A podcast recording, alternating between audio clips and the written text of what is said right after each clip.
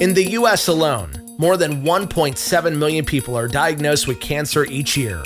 Millions more are impacted as they watch someone close battle this disease. Shaking Cancer is an effort to tell the stories that counter the effects of this relentless and unforgiving disease. This is the Shaking Cancer Podcast. There are so many emotions when it comes to cancer, and I am feeling all of those emotions as I start this journey of trying to tell my story, but then also listen to the stories of others through this Shaking Cancer podcast. So, before we get into all of your stories, I thought I would share my story. My background in a journalism and communications field for so many years has been to get to a point where I share my story so that others feel willing to share their story that has come in different forms and fashions, but it's always been a staple of who I am and what I like to present myself as to people. So people see that I'm genuine and that I'm not just trying to get a story out of them, but then don't have anything to share with them as well. I have been thinking about this idea for years. It has been in my head, it has gone on and off, the switch has gone on and off. And I decided at some point that this was the time to take a chance and start to share this story. As nervous as I am about sharing the story, and as nervous as I am about asking all of you to share your stories, this was the time to begin to tell this story, and hopefully it will help others as well. This is the Shaking Cancer podcast. Before we get into too many items down the road, I want to start with three notes about me and about this podcast that I thought would be important as we move forward. The first is that I've never been diagnosed with cancer. I've lost both of my parents to cancer before I was 30 years old. That is my experience with cancer. So, a lot of the stories that I'll tell will be related to that experience. The second thing is that I'm going to refer to my mother and my father as mom and dad a lot. When you hear mom and dad, you know that I'm talking about my mom and dad. I want you to get to know them as mom and dad for all the good and all the bad. They were mom and dad to me. So I will talk about them just like that and be as natural as possible. The final thing is that I, in no way, am an expert. I won't pretend to be an expert. You won't ever get the feeling that I think I'm the expert. If you do, I've gone down the wrong path. I'm not the expert what you feel, how you react, how you cope, and how you live when cancer enters your life, or if it's entered your life years ago and you're still living with it, that is completely you. My story is to hopefully bring your story forward. And I hope that we build this community and we begin to tell our stories and find ways to shake cancer. So, where does the name come from? Where does shaking cancer come from? Well, that's what my story is. And I wanted to share that with you before hopefully this continues to grow and we continue to collect more of your stories. So, my story starts with mom. Mom had been diagnosed with uh, cancer years before she passed away. She had undergone a surgery there was hope that the surgery had done everything that it needed to do and that she would be cancer free. The cancer came back at some point. Mom underwent chemotherapy and various types of treatment for uh, a few years uh, and passed away in 2012. Now, there were different ups and downs, and I can share all the details about mom to give you that story as to everything that she went through and the different types of treatment and that the first doctor she spoke with gave her less than a year to live, and she lived for almost three years after that. But I want to share the story of where shaking cancer comes from, and that takes us to the final three weeks of her life. So on January 1st of 2012, I moved in with mom to help take care of her. And her condition had gotten progressively worse. I had seen her over Christmas and then when I saw her on New Year's Day, her condition had gotten worse just from that point in that week. there was a feeling that she had months to live. She only wound up having three weeks to live after uh, I had seen her full time 24 7 at her house. Her condition in her final three weeks just continued to deteriorate. It was getting to a point where she was starting to lose the ability to do certain things, um, such as every trip up the steps was a problem when we had gotten to a point where there was just really nothing else that we could do to help keep her comfortable at home and that we needed outside help, we had discussed the idea of using hospice. Hospice had helped my father in his final days when he died from cancer in 2003.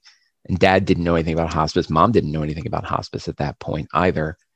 And we used hospice, and they were a fantastic resource for us but I needed to talk to mom about using hospice and that it was time for her to start to use this outside help to help make her feel comfortable, to give her the medical attention that she needed, and to give her the other supports that hospice could offer as well.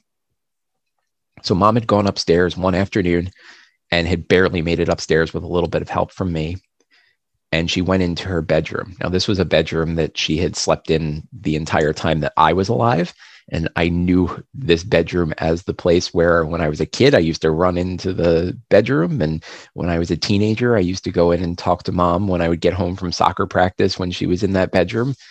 And now she was laying in bed, and I had to go have a conversation with her about the fact that this was not getting any better it was getting progressively worse and that it was time to start to address some of the things that we needed to as she was approaching the end of her life. So we sat down and we had this very heavy conversation. And there were tears and it was difficult. And after we both said what we needed to say, and she had agreed that I was going to call hospice, we each reached out and gave each other a big hug, said that we loved each other. There were tears again. And at that point, I asked her a very simple question What can I do at this moment to help make you feel better? All I was trying to do was to try and just get her something that would give her just a little bit, just an ounce of some sort of satisfaction. She had all these symptoms. She had all the the weight of the cancer uh, taking over in her body, and it was just time. It was time to just do something that was kind for for her. Um, i've joked in the past that i was very glad that when i asked if there was anything i could do for her she didn't give me a demand that i couldn't meet. Um, i was probably not going to be able to find um, diamonds or a cruise to italy at that point that was going to be able to fulfill what i was hoping she would ask for. Um, at that point, she had started to have this really difficult problem with a scratchy throat. And I'm sure there's a ton of people out there who could tell you all the medical, um, either language or reasons behind why she was having this difficulty. But in her final weeks and her final days, uh, her throat was just incredibly dry.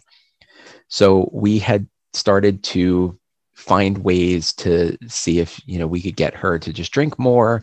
She was not eating as much. Her appetite had certainly gone down. So we were trying to find ways to get her to eat as well and trying to make it as easy as possible for her.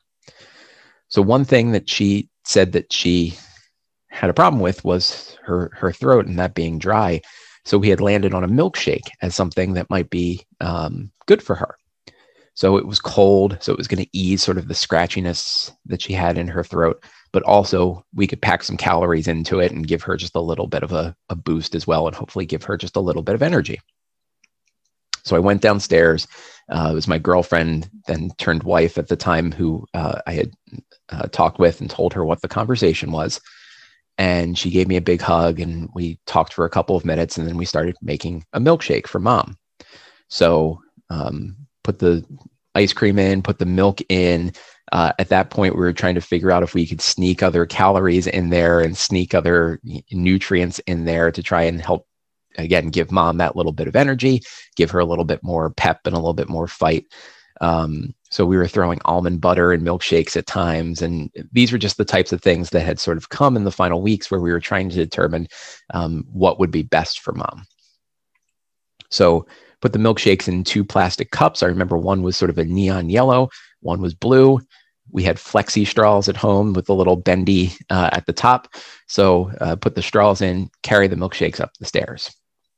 And I handed mom the milkshake, and she, you know, took the first sip and said that it just tasted great and it made her feel better.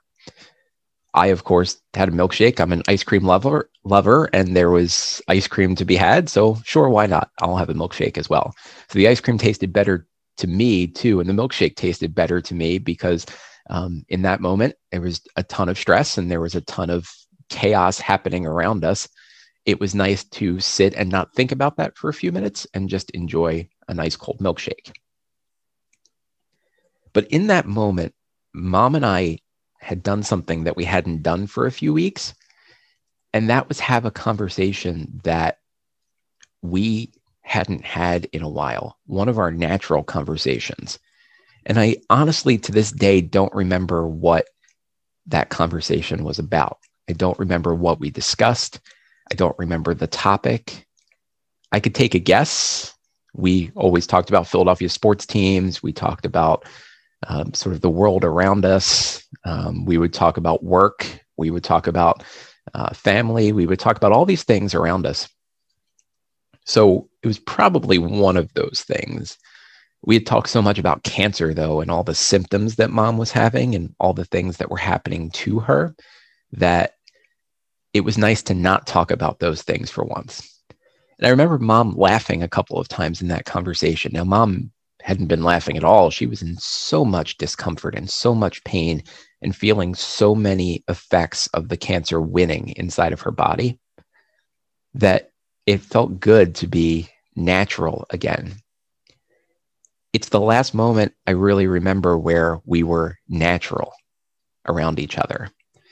In the coming weeks, mom was on medications and wasn't 100% Certainly, her condition had continued to deteriorate all the way until her last day.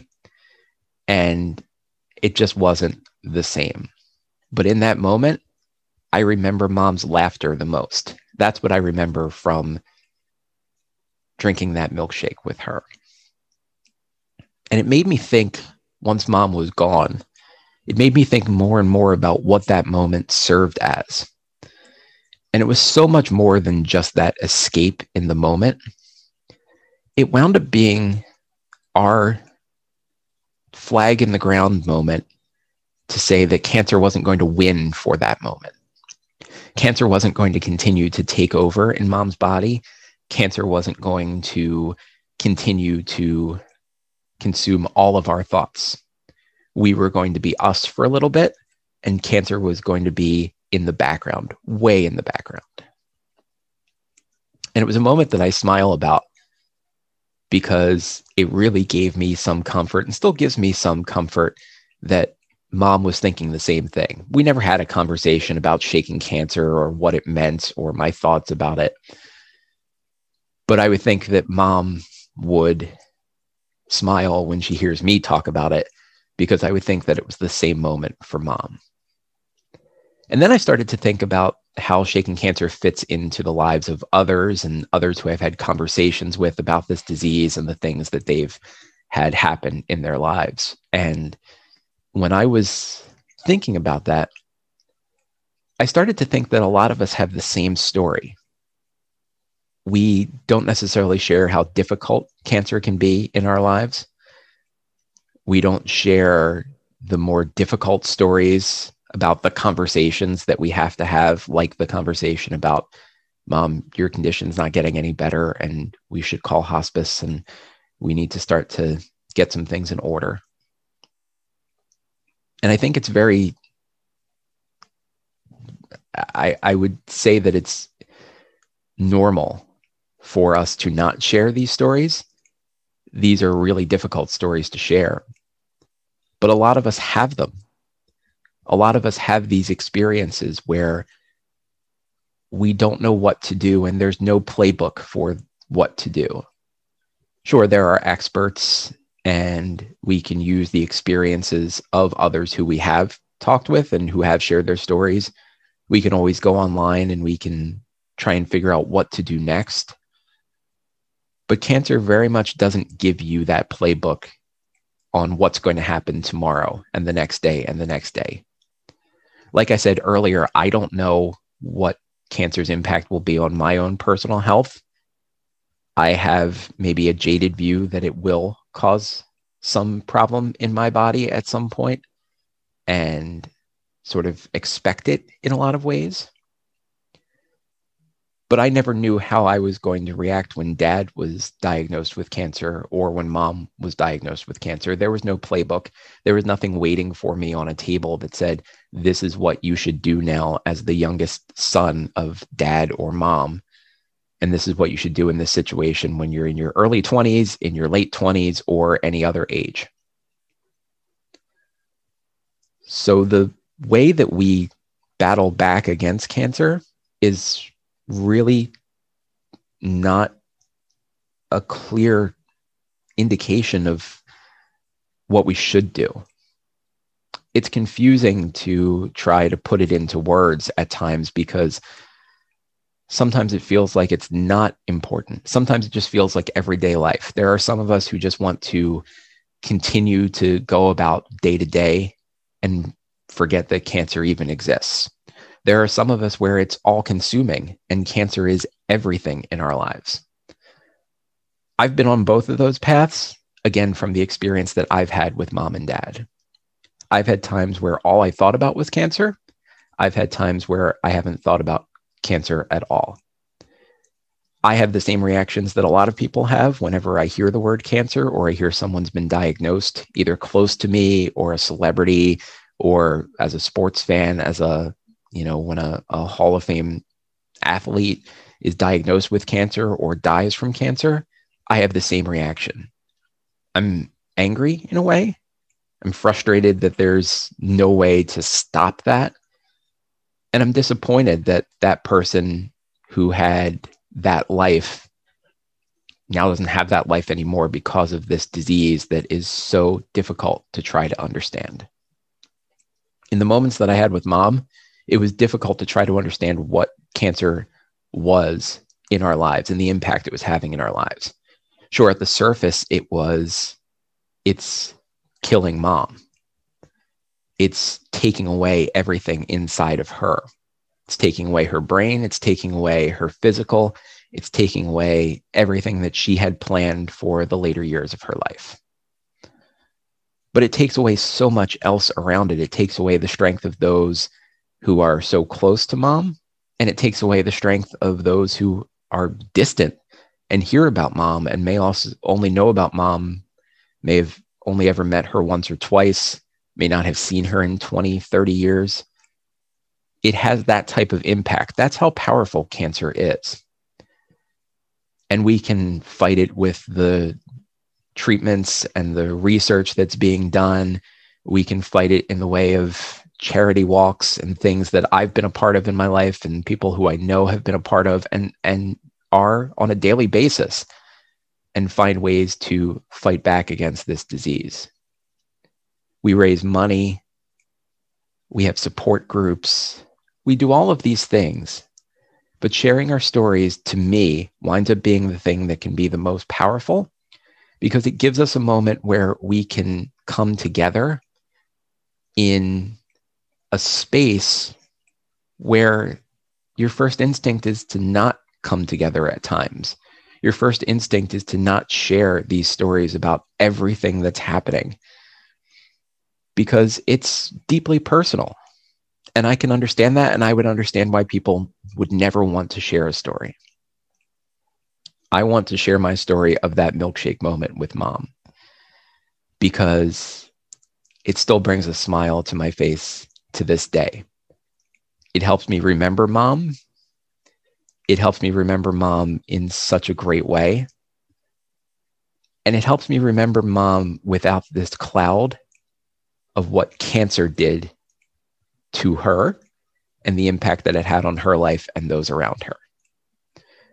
So every November 30th on her birthday for dinner, I have a milkshake. And every January 19th, which was the day that she passed, for dinner, I have a milkshake. She would tell you probably that that's just an excuse for me to not cook those two nights. I would tell you that it's my way of remembering mom and remembering her for all the good things and all the positives that she brought to my life and all the positives that she brought to the life of others as well. That's the idea behind Shaking Cancer is that I'm hoping that my story and that story with mom and that story about how we fought back against cancer, if only for a moment, while she was sitting on the edge of a bed and I was sitting on the floor with my back up against a nightstand, both drinking milkshakes out of straws that a four year old would drink milkshake out of in neon plastic cups. I'm hoping that that will help us to begin to share our stories about cancer and give us a little bit of strength in our fight against this disease. Again, no matter what the impacts are. For those of you who are battling cancer now or know someone who is battling cancer, I'm hoping this serves as a little bit of support. I'd love to hear your stories. And let's begin to share those stories so that we can help to shake cancer. This has been the Shaking Cancer Podcast. Follow us at Shaking Cancer on Facebook and Twitter, and we are Shaking Cancer at Instagram. Reach out to us to share your stories at shakingcancer at gmail.com. By sharing our stories, we are shaking cancer.